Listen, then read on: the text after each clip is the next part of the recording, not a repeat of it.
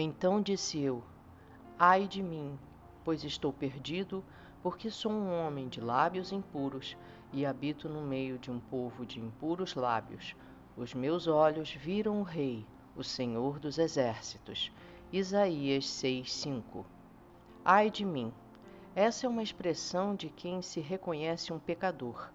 Isaías, grande profeta de Deus, que tantas vezes profetizou sobre Jesus, se reconhecia um homem de lábios impuros, incapaz de poder falar ao povo. Ele se reconhecia em total condição de igualdade com o povo. E era. Não há um só homem que seja diferente de outro. Não há títulos, não há intelecto, não há sexo, não há cor, não há condição econômica, não há posição social que faça quem quer que seja melhor que outro.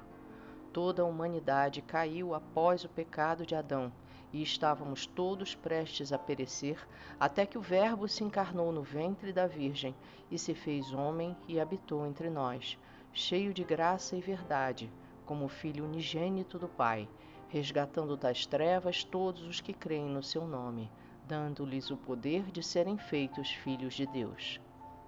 Assim como Isaías, somos todos nós pecadores que precisam ser purificados, e somente há uma maneira de isso acontecer, que é pela fé em Cristo Jesus. Todos precisamos de salvação e somente Cristo pode nos salvar, do contrário, todos igualmente perecerão.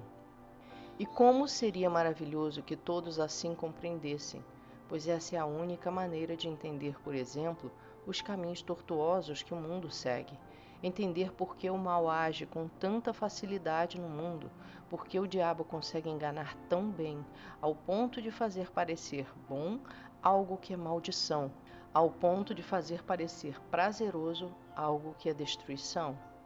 Todos deveriam dizer o mesmo que Isaías: Ai de mim, essa é uma interjeição de humildade profunda, de quem sabe o quanto precisa da misericórdia de Deus para simplesmente abrir os olhos de manhã e começar um novo dia, pois sem isso a luz nos seria tirada.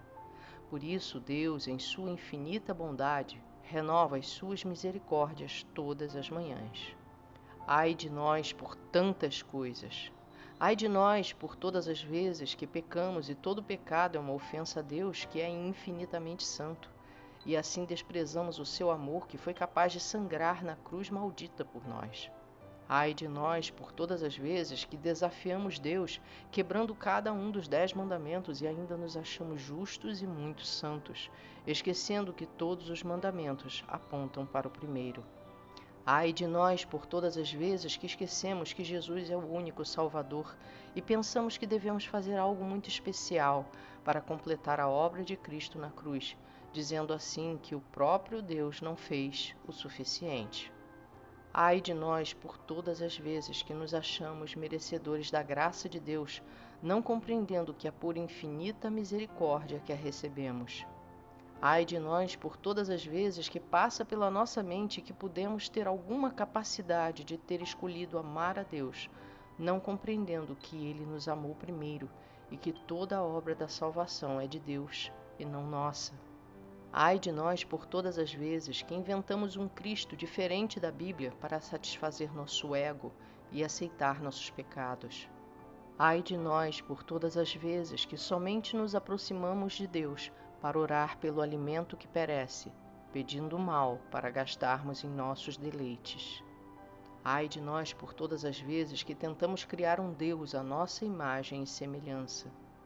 Ai de nós por todas as vezes que tivemos tempo para tantas coisas vãs, mas não sentamos por cinco minutos para ler a Bíblia.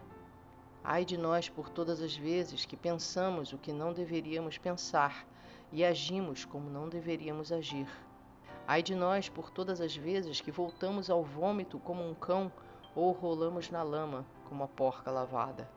Ai de nós por todas as vezes que o pecado do orgulho nos faz cometer todas essas ofensas a Deus, porque nos recusamos a nos submeter como um povo de dura cerviz.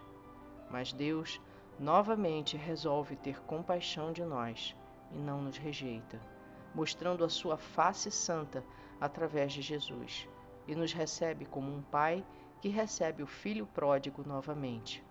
Então, esse bondoso Pai faz uma festa e purifica nossos lábios, cura o que era terminal e perdoa mais uma vez o que seria imperdoável se não fosse o seu amor, sua justiça, sua benignidade e sua misericórdia.